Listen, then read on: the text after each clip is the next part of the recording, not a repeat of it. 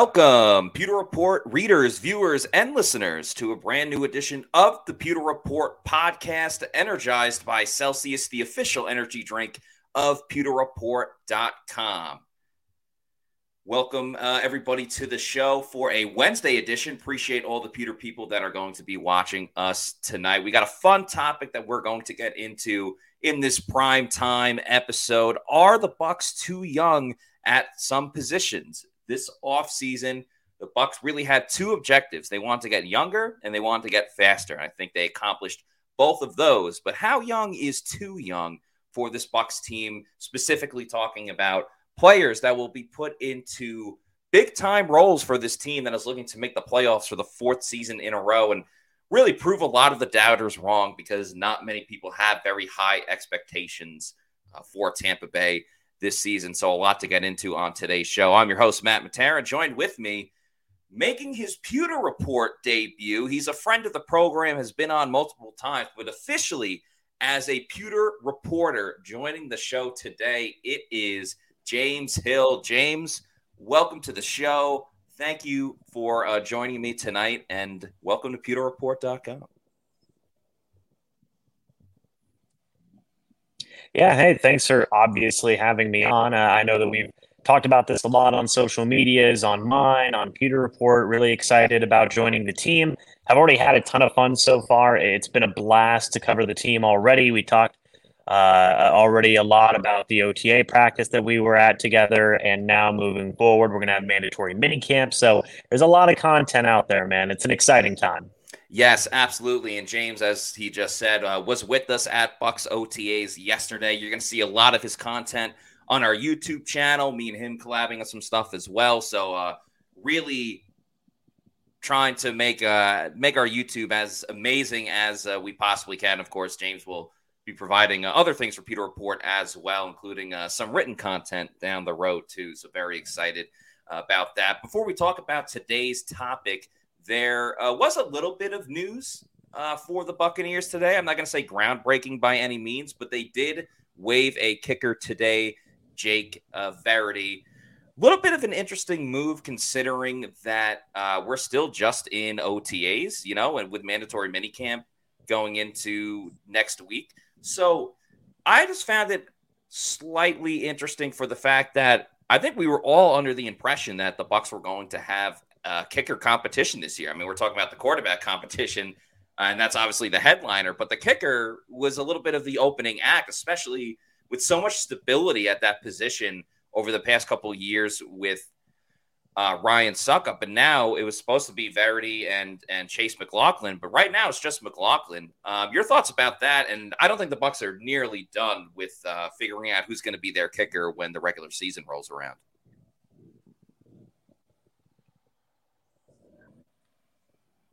Yeah, so this so this was something that I talked about earlier today in a video. Uh, Jake Verity was released, um, and he was a guy that was a practice squad guy with the Baltimore Ravens. He was a guy who obviously had spent a little bit of time with the Tampa Bay Buccaneers.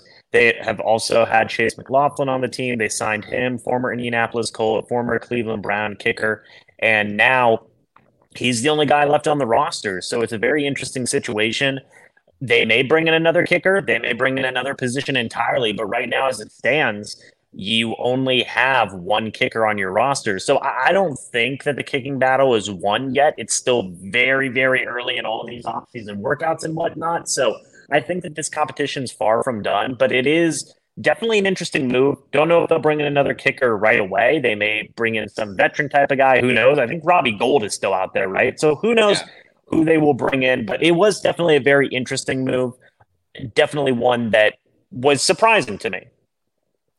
Yeah, without question. I don't think we're going to see a, a, new kicker that's brought in, let's just say, next week. But I'm with you. I, I think either a veteran such as Robbie Gould, as you mentioned, um, the, sometimes there's always surprise releases as as the summer goes on. I remember like Matt Prater when he got cut. That was a very surprising move that people didn't really foresee coming. So I don't think this is I don't think this is even remotely close to being done. The claim to fame with McLaughlin really is um he's sort of the anti Ryan Succop. I mean, the closer that he gets, the more inaccurate that he is. But what he does do well is he can hit from 50, from 55. He's actually even like more accurate the further that he is. And I think that's really going to help the Bucs this year if he wins that job. I'm not anointing him the kicker yet by any means, but because we don't know too much about this Bucs offense yet, eh, we understand it's going to be a new system and a new scheme. But all of a sudden, really with the big question mark being quarterback, in the Tom Brady era, if the Bucs were settling for a 51 yard field goal, that was considered disappointing and a failure of a drive. This year, if the Bucs get into field goal range and McLaughlin's hitting a 55 yarder, that's a successful drive for uh, this offense. So McLaughlin at least has the leg to get the job done, and uh, we'll see where the Bucs go from there. Yeah, and, I think that's the biggest thing with McLaughlin, right? Is that he does have that long range distant ability. Talked about it earlier today. Um, you know, I think he was nine for 12 in terms of 45 plus or something along those lines in terms yeah. of long range field goals, right? So that's what the Bucs have been looking for. And you want to be able to hit from multiple ranges. I think a guy like McLaughlin's going to give you that ability. And it was a tough thing to move on from Succop. You know, obviously from 40 under, the guy is pretty much automatic, whereas a guy like McLaughlin might not be. But you want to be able to score from longer ranges. So you're able to put some points up on the board and not just have to automatically punt in your mind, right? So mm-hmm. that is kind of the reasoning there with with the difference between those two guys. Like you said, almost like an anti Succop or a, a reverse up in a way in terms of of of kicking ability. But yeah, like I don't think that it is a slam dunk thing to say that Chase McLaughlin is this team's kicker right now. Now, to be fair, Matt, we were at OTA practice yesterday. Though I don't think I saw him miss a kick. Um, which was which was pretty interesting. So they may feel pretty confident about his abilities, but um, it, it still is, I would say, possible that the Buccaneers may bring in another kicker to compete with McLaughlin. Maybe they just felt like Jake Verity was not solid of enough competition. They wanted to bring somebody else in here, maybe a more experienced leg. We'll have to wait and see. But they could also do a couple of other things with that extra roster spot. They could add some depth to other position groups like tight end, offensive line, all these other different types of groups that they have or they could use a little bit more experience. That is where you could also see possibly the Bucs going in terms of adding some depth to those groups as well. Yeah, no question about it. So let's kind of transition now to the topic of the day or the night, I guess I should say, since we are in prime time. About are the Bucs too young at certain positions? I know there's two specifically that pop into my head, James. I'm curious uh, where it is for you, though. And when I'm talking about the Bucs being too young, like obviously they want to be a they want to have an influx of youth. I think they absolutely needed that with how the season went last year. And obviously, those numbers are going to be skewed when you have Tom Brady on your team who's 45 years old. That's going to bring the average age up a lot more. But I do feel the Bucs needed to get younger in in other positions. But at the same time, that means that you're going to have players that are inexperienced and uh, are new to the NFL and unfamiliar with certain ways that that things are going. And I just think the biggest thing is sure, if you have young players, that's great. But when they're playing pivotal roles, starting roles, or key impact minutes for this team, that's where it kind of toes the line of like, yes, we want this part of your game, but not that part of your game. So is there any position that sticks out to you first where you're like, wow, they got a young group, but uh and they're gonna be asked to play and, in really important situations.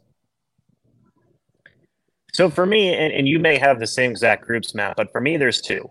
One is the tight end position, and two is the tackle position specifically. Mm. Uh, you take a look at both those groups. Look, Cade Otton, Ko Kieft, Payne Durham, incredibly young tight end group. The veterans, quote unquote, are second year guys, right?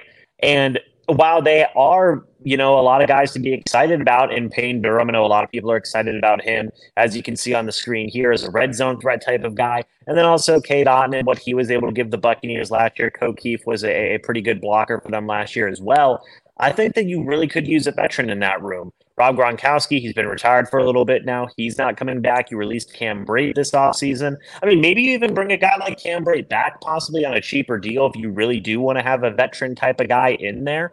But I think that that is one position group where they could just even use the leadership of a veteran as well. A guy who's been there, a guy who's been in the league for a while can kind of teach those guys what to do more so at the NFL level. Uh, and then you look at offensive tackle, which is, geez, a lot of experiments going on in left tackle and right tackle. Tristan Wirfs is being moved over to left tackle. Luke Goedeke is being moved over to right tackle. Uh, you have Brandon Walton, who got some snaps at left tackle last year, and he did some up and down types of things up to that point. But that's pretty much it in terms of overall depth. Uh, Josh Wells is gone. He yeah. has uh, moved on, and the team could definitely use a veteran tackle, in my opinion. I think that is actually one of the more, I would say, important things left for the Tampa Bay Buccaneers to address. Because look, at the end of the day, like you don't know if these experiments are going to work out. If Luke Goedeke struggles at right tackle, or you know, gosh, good, you know, forbid that, you know, Tristan Wirfs struggles at left tackle. You might have to move him back over to right tackle. I would want a veteran tackle, a swing tackle at that, a guy that if you need him to play some snaps, you could rely on him to do so. So I would say those two position groups specifically are ones that I, I think could certainly use a veteran in those rooms. Yeah, I think you make great points for both of them. Specifically, you nailed it on the head with the tight end position. So I'll talk about tight end and offensive line as well. We also have a super chat from LDBC's most wanted. Make sure we get to you as well. I see you in the chat there. So thank you to LDBC. But yeah, starting with the tight end, it's surreal to think that the veterans in the group is second year player Coke, uh, and the starter going into this year with um, Cade Otton, and yeah, then you add Payne Durham into the mix. I'm totally cool with the Bucks bringing in a, a, veteran tight end to kind of show them the ropes. I mean, we saw that last year, obviously with Cam Brate there, but Kyle Rudolph as well.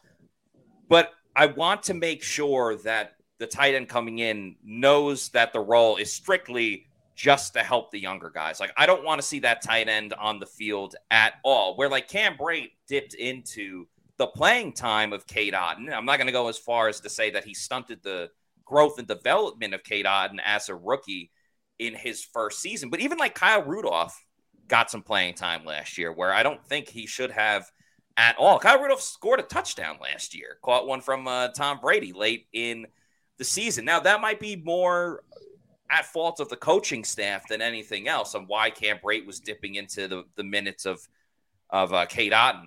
And for Otton specifically, I think that there is so much more untapped potential that we haven't even really seen yet because he was Mr. Second Half. He didn't start making plays until, you know, either the Bucs were trying to claw their way back into games or just, you know, until the fourth quarter when they absolutely needed him. And I think one thing we're seeing early on with the Dave Canales offense and – Yes, there's going to be a ton of motion. Yes, there's going to be a lot of movement.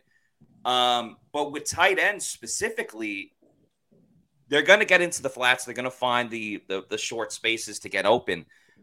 But the one big play that they like going down the field with is um, over the middle of the field, kind of like at the at the hash marks, just a straight go route down the field. And I think that's where Cade Otton is going to thrive in that role. And I think new tight end, rookie tight end out of Purdue, Payne Durham can can fit that role as well. He made a very nice uh, one-handed juggling catch a couple of OTAs ago, um, as the, as you see in the picture there. And I think the tight ends, because there's going to be so many two tight end, three tight end sets, that both these guys are going to be on the field at the same time, which I think will be super cool and really just be that big red zone threat that I think the Bucs were missing at times last year. Yes, you want to keep throwing it to Mike Evans. Yes, you want to get the ball to Chris Godwin, but if they're not open every single time, you have to find that third and fourth option. I think Cade Otton can do that, and Payne Durham can as well. Ko Kieft, I specifically just look at him as like a fullback, extra blocker type of thing. I'm not looking at him to provide anything in the passing game. Like, yes, he he also scored a touchdown last season on a pass to Tom Brady. Specifically, it was the game against the Cleveland Browns, but that was one of those, you know, play action. He's wide open. Like, of course, he's going to make the catch. Anyone at the NFL level can kind of make that. But you are putting a lot of eggs in that basket of okay, rookie, okay, second year player, you have to be our guy because we don't have a lot of other options. So I, I, think having a veteran in there just as a security blanket, show them the ropes, be an extra coach, kind of be what, and this is a different sport, but the NBA Finals is tonight. It's going on in like an hour and a half. Udonis Haslem on the Miami Heat is essentially a player coach at this point. He doesn't play at all. He's just there for the guys. If they want to bring in a veteran tight end, I'm absolutely down with that. And to your point about offensive tackle, obviously with Luke Goedeke on the right side, but I'm going to look at the entire offensive line as a whole, at least on that right side, because you got Goedeke at right tackle and friend of the program, Cody Mauch at right guard.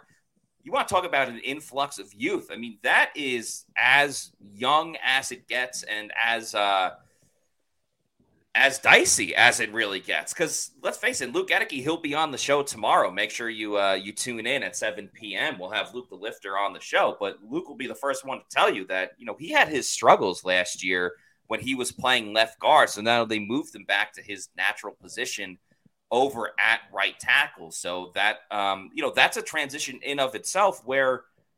Yes, you hope for the best, and you can see if he plays well how that's going to help the team. But you don't 100% know that he's going to get the job done.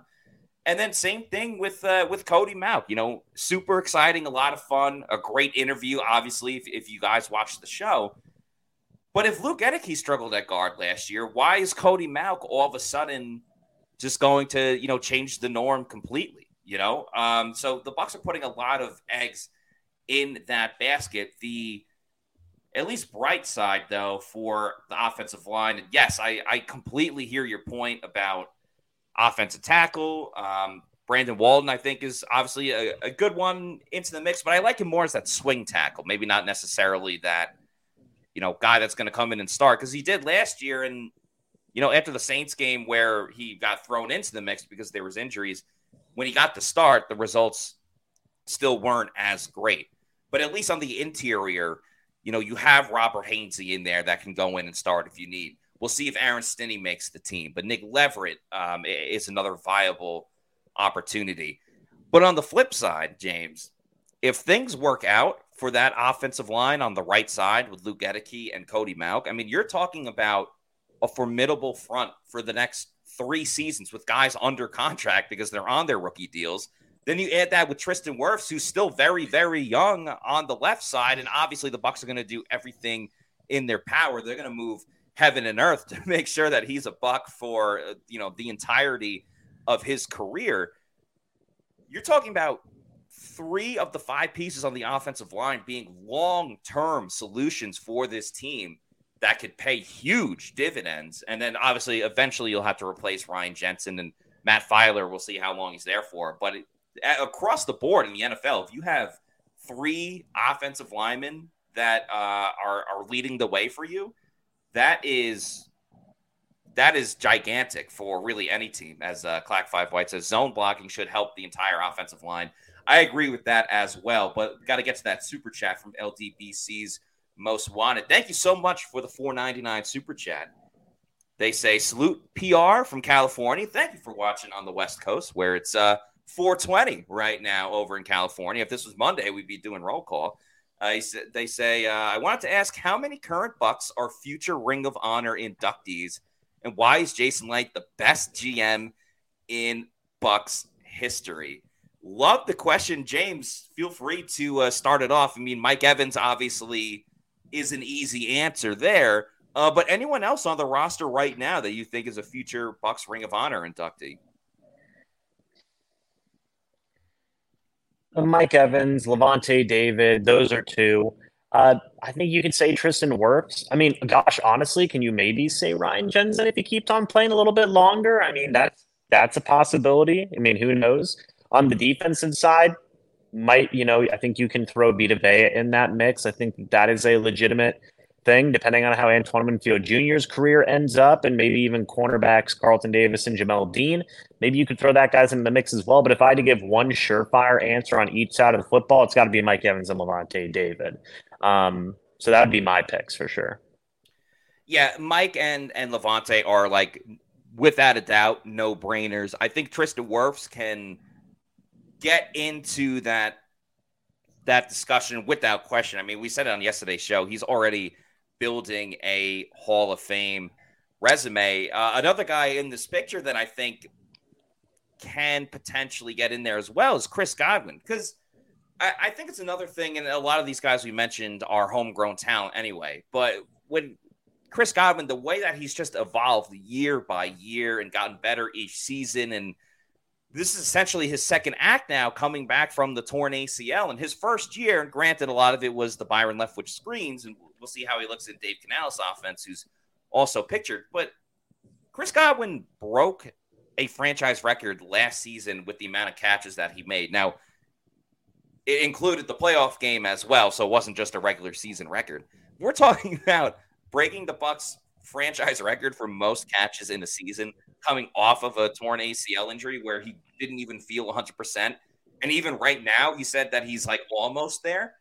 I mean, if, if he has anywhere remotely close to what was his 2019 season or even the run that he was on in 2021 up until he tore his ACL, I think Godwin has to be in the conversation to be a future Ring of Honor member. I like what you said about Vita Vea. I, I, the problem is when you become a Bucs Ring of Honor member, like you have to be some of the best of the best. Like you got to have a lot of the obviously individual accolades for things you've done with the Bucs, whether it's breaking records or you know certain accomplishments. But I think you also have to do things on a national level as well. Like on yesterday's show, Scott was talking about the double digit Pro Bowl appearances that Derrick Brooks had. Or, you know, John Lynch had the reputation of being the hardest hitter um, in the league. Same thing with like Alstott at fullback. You know, that was a that was a coming attraction. You know, everyone knew who Mike Alstott was for what he did for this team. So I, I think Vita, if he can get a couple of more uh, you know, national recollection, recollection whether it's uh, adding an all pro to his resume, whether it's making a couple of more, um, a couple of more Pro Bowls. I think that can go a, a long way. Uh, Cali Bucks, who uh, another California Bucks fan watching this says, let's not just start putting everyone in the Ring of Honor. Won't even have room for any names in the stadium. You know, what? I'll be honest. I've had a problem not a problem. Like I don't lose sleep at night over it. I do feel at times the I'm not I'm not wording this correctly. What I'm trying to say is the Bucs have had people in their ring of honor that are like more famous for things that they did with other teams than what they did in Tampa Bay. Like for example, if you asked anybody outside of Tampa, like Tony Dungy, what do you think of him? They'd be like, "Oh, the Colts head coach that won a Super Bowl." Now, if you go to Tampa, everyone's like, "Oh, Tony Dungy like built that team that won the Super Bowl when Jon Gruden took over." Uh, Doug Williams as well, and I think they're both mm-hmm. deserving mm-hmm. of being in the Bucs Ring of Honor. But like Doug Williams is another guy.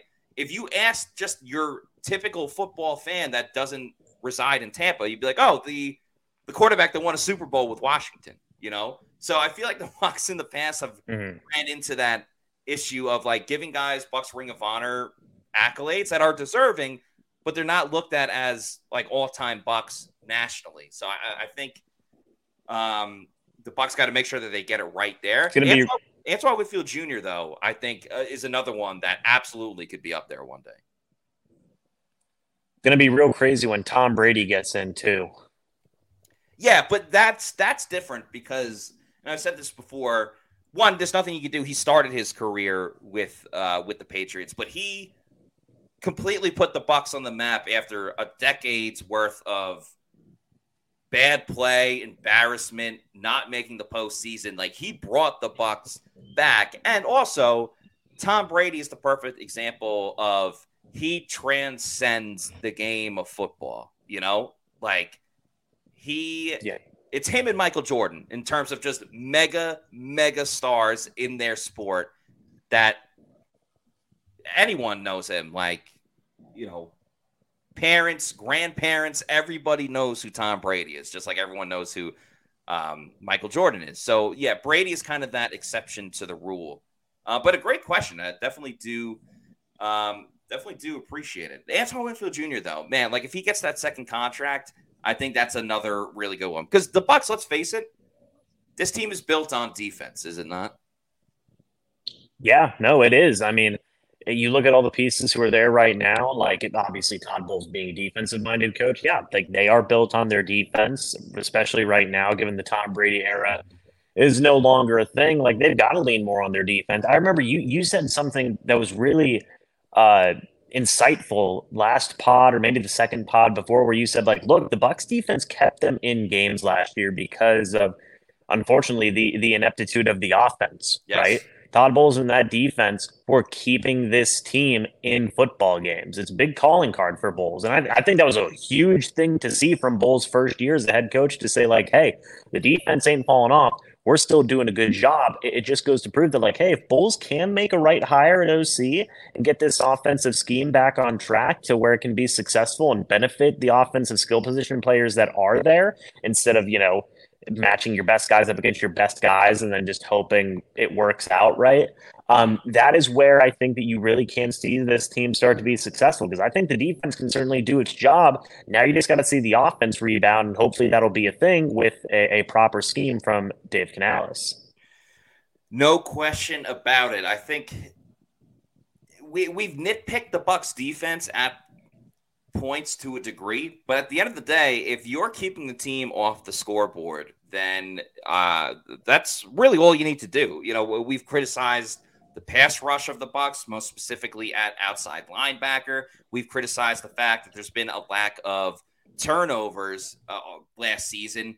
But still, if you're keeping the team in games, if you're allowing less than 21 points, uh, that that's that's the ultimate goal. That's the ultimate objective when it comes to this team. So Todd Bowles does deserve credit for that. I know everyone wants to to hate on some of the head coaching decisions that he's made, and I think your some of your criticism is absolutely fair, especially game management. I think has been something that Todd Bowles really needs to clean up. But as far as still being a, a defensive game caller and everything that comes with it, um, he's still the best of the best when it really comes to that. And when it comes to having an energy drink, you know that the best of the best is Celsius, the official sponsor of the Pewter Report podcast, and of course, pewterreport.com. We love Celsius for so many reasons, one of them being the variety of flavors that they have. You can see on the screen there one of the newest ones that they got uh, available for you to purchase if you would like is the Oasis Vibe, which is a sparkling prickly pear lime. You also got the sparkling lemon lime, sparkling orange. Uh, my personal favorite is the Arctic Vibe, also like the cucumber lime and the sparkling uh, strawberry lemonade as well. So, an abundance of flavors that you can find. There is no sugar, uh, no post energy drink crash or jitters that you might get with another product out there. The flavors are delicious. So if you need to know where to find one, go to the Celsius website and punch in your location on the store locator, and it will give you the most literal, accurate location where you can find one, whether it's at your local Walmart, Target, convenience store, 7 Eleven, or as I like to say, your bodega. And I'm in New York right now. Might have to stop by a bodega after this and uh, pick one up. And then once you know that you love Celsius because of the variety of flavors and you want to get so many as possible, and you're like, I need more than just one, I need to get it in bulk. Celsius has got you covered. Go over to Amazon, click on the subscribe and save. Get that variety pack because variety is the spice of life and get all the flavors of Celsius. Don't limit yourself to just one. Bucs have a lot of great players on defense. They don't want just one good player, they want a bunch of good players. And you could do the same with Celsius as well. So go to Amazon, do the subscribe and save, and um, have it set up whenever you want to get shipped to your house or apartment. You could do it every week, monthly, quarterly, even yearly if you want to. Please just make sure you're drinking Celsius Energy Drinks, the official sponsor of the Pewter Report podcast. Make Celsius your number one pick. Now, James, we've been talking about the defensive side of the ball. I want to stick with it because we talked about Antoine Winfield Jr. before, and rightfully so. But you look at the safety room after Antoine Winfield Jr. and new veteran signing uh, Ryan Neal, who I'm very, very excited about. We could talk about him in a little bit. But after those two safeties, I'm not going to say it's slim pickings because there's a lot of guys that I think have great upside, but it's a lot of undrafted free agents coming in. You have Kaevon Merriweather out of Iowa, who trained in the offseason uh, in Tampa, so he's familiar with the area. You got Christian Izien from Rutgers, who's a super athletic guy that has uh, caught the attention of Antoine Winfield Jr., where Antoine even went out to say, he reminds me of myself, which I think that's very high praise for the caliber of player that we all think Antoine Winfield Jr. is. You got Kedrick Whitehead as well, another safety named Whitehead in, in, Tampa Bay. I think Bucs fans won't have an issue with that. And then, of course, uh, the second year player, also an undrafted free agent, Nolan Turner. I think there's a lot of talent with this group, but they are all undrafted free agents. And if something happens to Antoine Winfield Jr., who's, you know, had a little bit of an injury history, hasn't missed a ton of games, but does miss games here and there, something happens to him and something happens to Ryan Neal, you are asking a lot from this undrafted rookie free agent group. Yeah, it, it's such a interesting situation. This is one of those groups. I mean, heck, we just talked about it, right? You know, a lot, a lot of youth at a lot of different positions. Ryan Neal's the oldest guy in the room. I think he's what twenty six. Matt, is that correct? yeah, something uh, like that.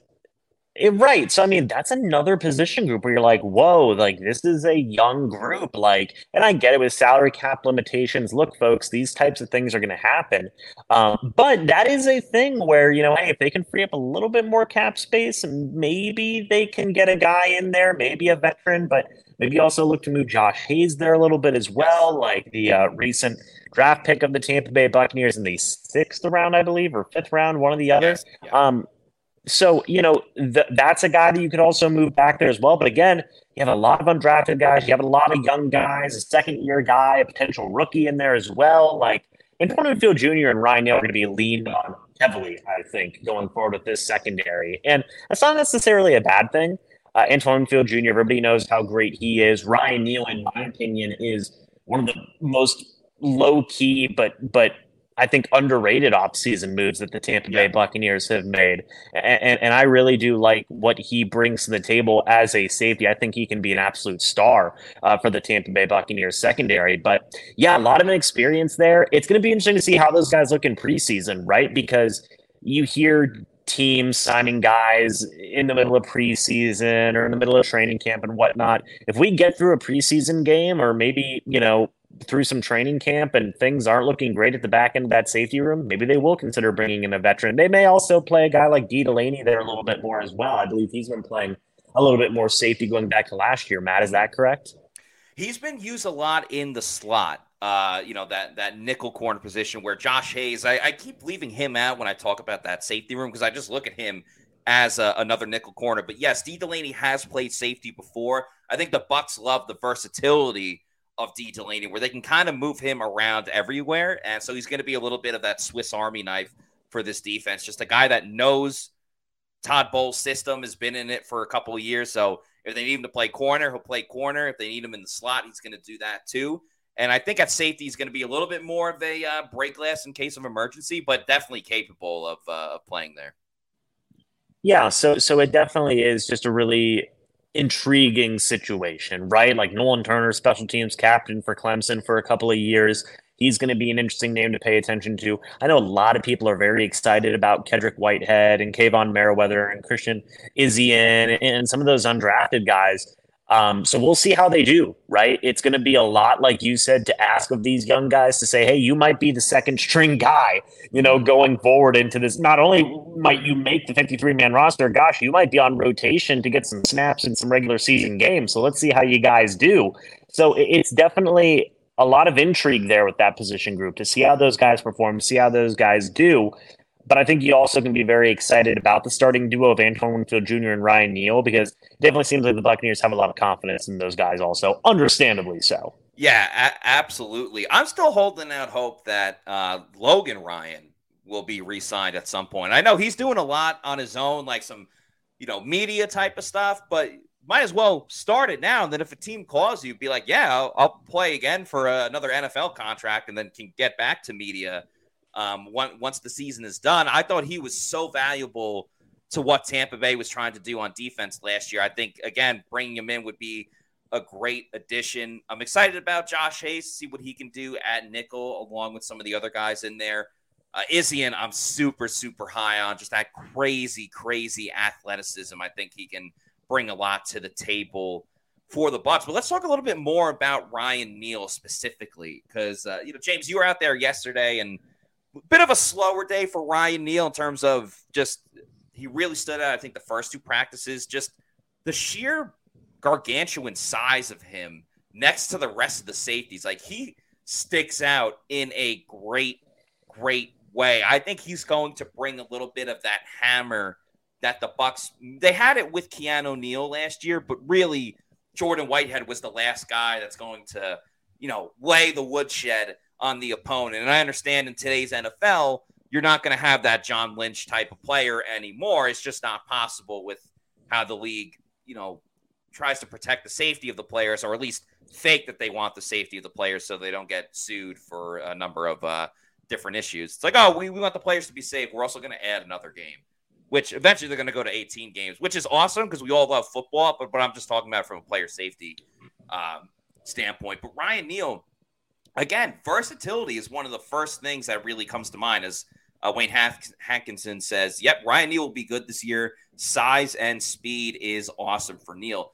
This is a guy that played everywhere." Last season for the Seattle Seahawks, and just in his career, he's obviously played a lot of special teams because uh, he knows Keith Armstrong a little bit from his days or both of their days back with the Atlanta Falcons.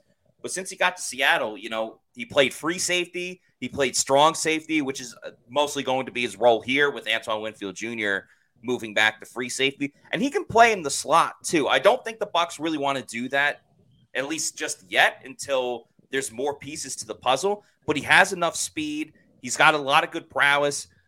Antoine Winfield Jr. has said that um, you know, Neal is a great communicator, which I think his defense desperately needs because we saw so many breakdowns over the past couple seasons that when you bring in all these new guys, all this young talent that we just talked about, you need that one staple, that foundation to kind of keep it all together. And that's kind of what Logan Ryan was. So maybe Ryan Neal can kind of take the mantle there if Logan Ryan isn't going to return. And I think the biggest thing, I've used this analogy before, James, I'm curious to get your opinion on it I think Ryan Neal is in a similar situation to when the Bucs signed Shaq Barrett a couple of years ago, where just a guy that was a third, fourth string player on the depth chart, you had studs in front of him, specifically with Shaq Barrett, um, you know, with Von Miller over in Denver.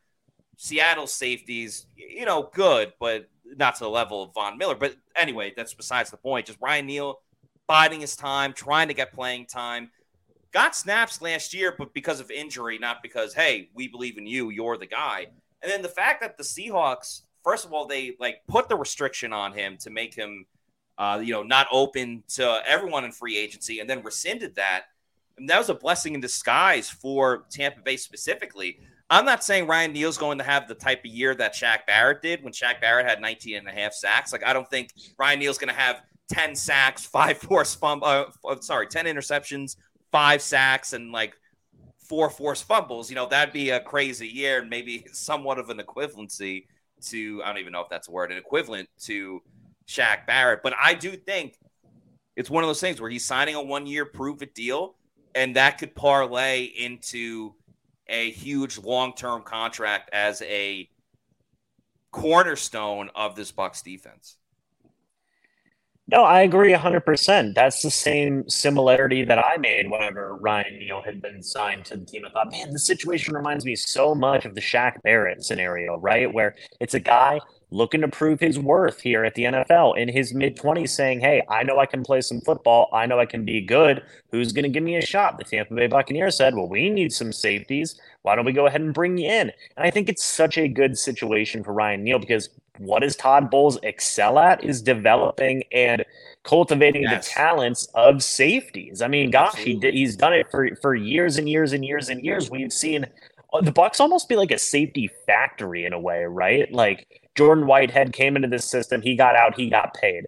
Mike Edwards came into this system. He went out. He didn't get paid as much, but he still, you know, went off, and enjoyed the Kansas City Chiefs, the defending Super Bowl champions, which I think is a pretty good scenario for him. Keanu Neal came back. He had played linebacker for the Dallas Cowboys before, came back, played safety for the Tampa Bay Buccaneers, played pretty good, went out and joined the Pittsburgh Steelers, got paid a little bit more than he probably would have in last year as well. So, like, there have been guys who have come in and succeeded in this defense and have gone on to go get some bigger contracts and really just overall raise their stock in Tampa Bay because of what Todd Bowles can do with that safety position. So, I think that that's a match made in heaven between Bowles and Ryan Neal.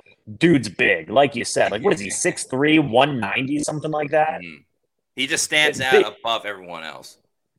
Quite literally you know, like not even just his play, but also just because of his stature. Like he's a big dude. So uh, one thing that I thought was so interesting last year with Neal was that he wasn't blitzed a lot, and he's got the size to be an insane blitzer. I think, and I think we can see that change with Todd Bowles and all the exotic fronts and blitzes that he sends out. I think Neal can be a force as a pass rusher and as a pass coverage guy as well. Again, we've talked about it before. One of the better pass coverage safeties in the entire league last year, based mm. on the snaps that he played.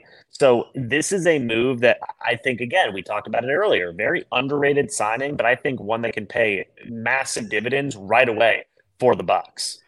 Yeah, it's interesting. I, I think in the tenure of of Todd Bowles, just as a defensive play caller, obviously being the defensive coordinator and then moving to head coach, you see the free safety blitz all the time. We've seen it a million times with Antoine Winfield Jr., but we haven't seen it as much at free, uh, sorry, at strong safety. Like Jordan Whitehead wasn't always a blitzer. He would play up in the box. Don't get me wrong. Jordan Whitehead was great in the run game, preventing any team really from moving the ball against Tampa Bay. Even if you got past the the force field of Vita Vea and everybody else on that defensive line, Jordan Whitehead would be right there to to clean it up after. And you know they didn't blitz a strong safety too much last season as well. But I do remember there was one specific play, I think it was early on the season against the Saints, and they blitzed Keanu Neal and he annihilated the quarterback, but they called him for a roughing the passer. It was one of those like he just lifted his head a little bit too much, and the crown of his helmet hit the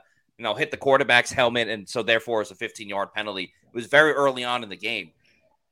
They don't blitz the strong safety a lot, but when they do, it's been very deliberate and quite successful. So I'm curious if they'll dip into that just a little bit more given the skill set of Ryan Neal. Or, yeah, as you said, just Todd Bowles coming up with all these different crazy, chaotic schemes that we've loved to see, just seeing all these different players lining up in unnatural positions, I think is uh, super, super fun. And maybe Todd Bowles doesn't have to draw up all those things if the edge rushers really come to play. And I and I think edge rusher, we talked about Shaq Barrett before, is another position where you're not immediately relying on the youth because you have Shaq Barrett, and that's a huge question mark coming back from that Achilles injury and just personal turmoil uh, specifically. We've all talked about Joe Tryon-Shoyinka, what he's going to bring. Anthony Nelson had a great season last year, second on the team in sacks with five and a half. That led all the edge rushers, the outside linebackers in the group. But I wonder if that was his ceiling or if he can grow further than that. But that's a long roundabout way of me saying if JTS doesn't pick it up, if Anthony Nelson, if that's his ceiling, the Bucs bulked up an edge rusher this year with Yaya Diaby, specifically their third round pick out of uh, Louisville. They also drafted Jose Ramirez in the sixth round. And these players, Diaby, I think we could talk a little bit more about just given where he was drafted. I don't know if they're going to be immediate impact players, but if there's one injury or, you know, if Shaq Barrett, it takes long for him to return from that Achilles injury or something happens to JTS or Anthony Nelson, then it's Yaya Diaby's job. And I think early on, he's going to be a situational pass rusher, maybe just come in on, on third down or whatever it may be. But this guy is gigantic, and I'm very excited to see what Yaya will bring to Tampa Bay's uh, pass rush.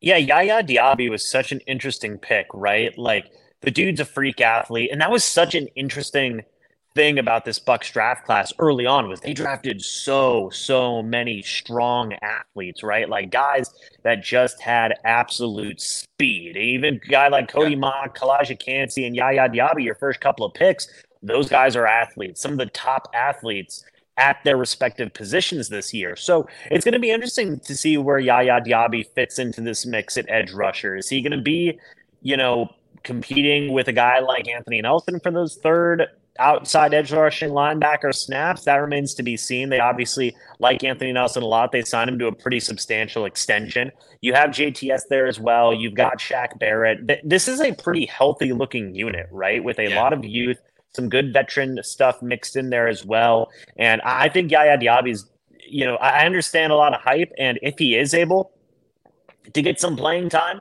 I think he's definitely going to turn some heads, definitely going to surprise some people with his overall efficiency just because of the sheer athleticism he has. If he can develop a couple of moves, man, oh man, this guy can be really good.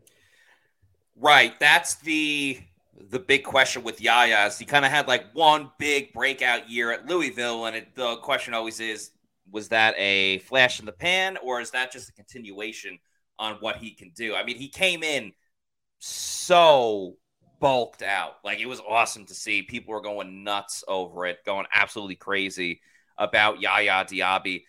I think he's got that really exciting combination of both size, speed, and athleticism. Which, yes, Joe Tryon-Shoyinka had that, but Yaya has it in a little bit of a different way. I think he's a little bit more of a dog, if you if you know what I mean. Like he's he's going to get after it. He's going to get in your face. Um, and just bring a little bit different element to this Bucs pass rushing situation. And then Jose Ramirez had a defensive touchdown yesterday. That was cool. It was more of a, you know, just right place, right time type of uh, situation. But we'll see if he latches on. You know, obviously, again, youth, speed. That was kind of his game at Eastern Michigan. You know, he's going to have Pat O'Connor in his corner because Pat O'Connor also went to uh, to Eastern Michigan. If he brings something to the table, awesome. You know, at that point, when you're drafting sixth round guys, you're just looking for special teams as much as they try to get rid of special teams in the NFL. If he brings anything to it, awesome. And if not, well, you know, not a lot of sixth round draft picks really pan out um, anyway. There's one more position I want to talk about, but you know, the Bucs are they're they're betting on a lot of guys to to step up and play in big roles this season. So um, you know, they're betting on their players. If you want to bet on the entire Bucs team, of course, you got to be doing it at mybookie.ag. We've all been there before. A weekend trip to the casino canceled because real life came calling. Well, MyBookie's new and improved online casino is here to change the game. Dive into a truly realistic casino experience featuring the latest in slots, progressive jackpots, and live dealer action all from the comfort of your own home. Take advantage of weekly blackjack tournaments and a brand new collection of high end games for a chance at real cash rewards. The MyBookie Casino provides a Las Vegas experience when the action's in your hands. And the best part is, you don't even need to wear pants, though I would recommend still wearing pants, at least shorts. Your adventure at the MyBookie Casino begins today with a generous sign up bonus using promo code PEWTER, that's P E W T E R, to secure yourself a sweet deposit bonus. And that's not all, folks, because their revamped loyalty program ensures that you'll be showered with rewards, including free spins, cashback offers, and a host of exclusive VIP perks. The more you play, the more you win. So play anytime, anywhere with the MyBookie Casino at MyBookie ag. You use that promo code Pewter. You can also get up to a thousand dollars with your first deposit bonus, absolutely free. So even if you learn from Plant City Math, you know that that is a heck of a deal.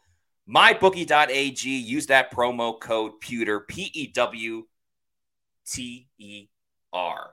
And of course, a lot of great stuff to bet on right now. NBA Finals, like we talked about, uh, Game Three going on tonight. Um, again, got to give a shout out to Stephen Che. Trust the data keep hammering those uh, Jimmy Butler over assists. I haven't looked at the line just yet for uh, the game itself. Well, I'll probably end up taking something.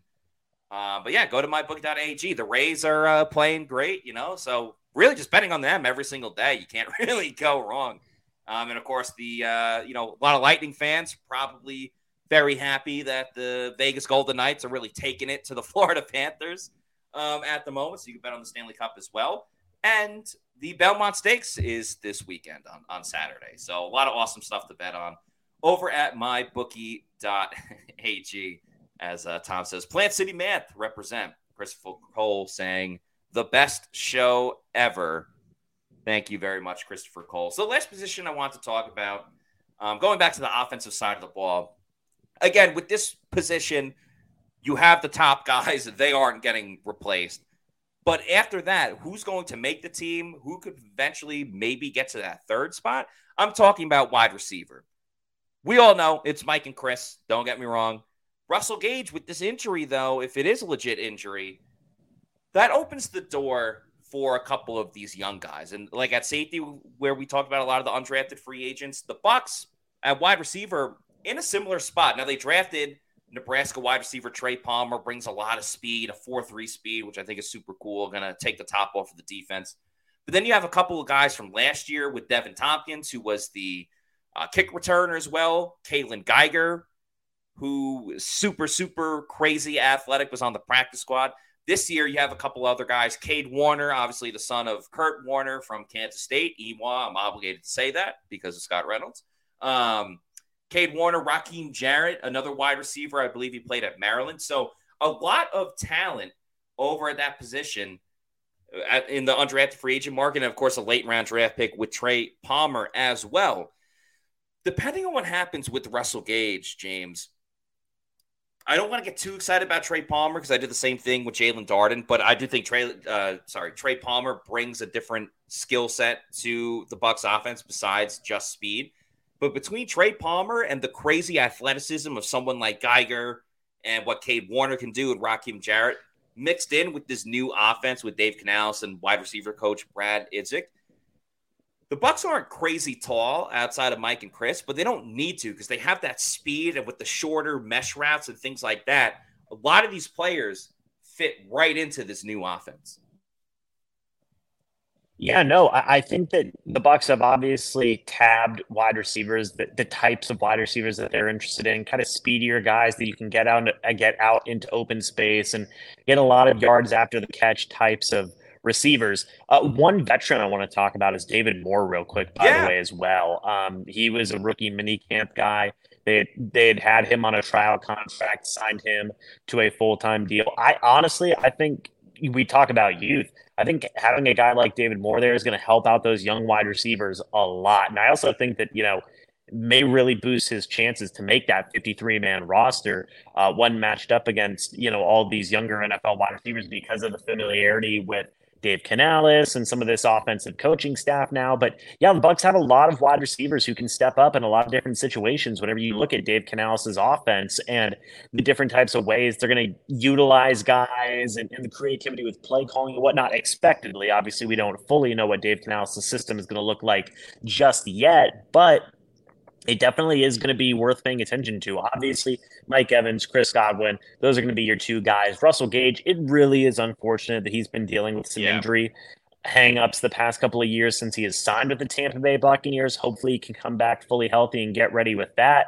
But you have Kaylon Geiger, you have Deven Thompkins, who's a big guy, was their returner last year. You you have some other guys in that mix that are going to be really interesting and really worth paying attention to. Trey Palmer in there as well there are a lot of young wide receivers that I think can benefit from this style of offense that's going to be put in now. If this was say last year's offense with Byron Leftwich, I would say that the Bucs, honestly, after Mike Evans and Chris Godwin, might be a little bit in trouble. Yeah. But because this is an offense that's going to complement your skill position players more so than what we've seen in the past couple of years, I think that there are a lot of exciting guys that I think really could step up and make some names for themselves.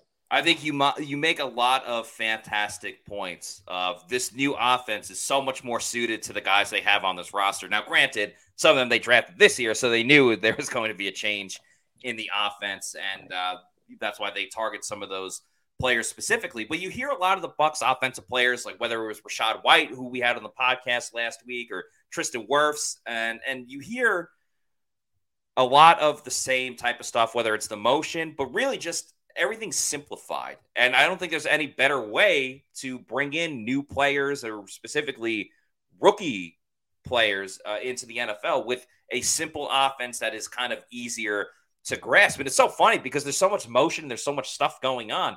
It looks complex, but it really is simple um, at the end of the day, which is super, super cool to see and hopefully super beneficial to the Bucs offense. You just heard me mention that we had Rachaad White on the show last week.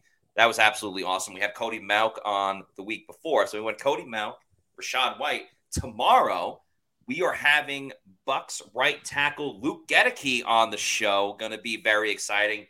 Talking to Luke, obviously, about his career so far. A lot of ups and downs last season, but now making that move fully to right tackle and what we can expect from him that see this season coming up. That's going to be at 7 p.m. tomorrow Eastern Standard Time because we have so many awesome fans from across the globe. Might be at a different time for you, but 7 p.m. Eastern going to be a ton of fun having Luke Goedeke on the show. And of course, please make sure you like and subscribe to all of our social media on uh, Twitter, Instagram, and Facebook. We are at Pewter Report, and of course, our YouTube channel is Pewter Report TV. We have so much content up right now and more to come thanks to James, this new edition, just adding so much more to Pewter Report and, of course, our, our YouTube channel. A lot of shorts, different reels. Um, if there's anything that you guys want specifically, feel free to uh, you know comment in the chat below any type of content you're looking for, or if there's a, a player we missed or a position that we missed on the today's topic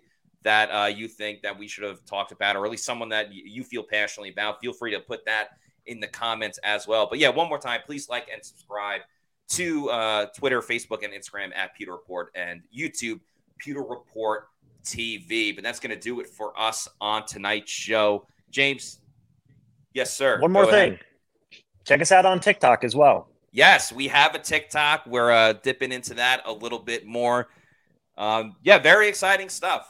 Obviously, TikTok is uh, kind of running the game right now. So if you want quick, fast hitting Bucs content, you know where to find us uh, at Pewter Report on TikTok as well. James, been awesome chatting with you. Uh, a lot of great stuff coming up from James this season with pewterreport.com, but that's going to do it for us tonight.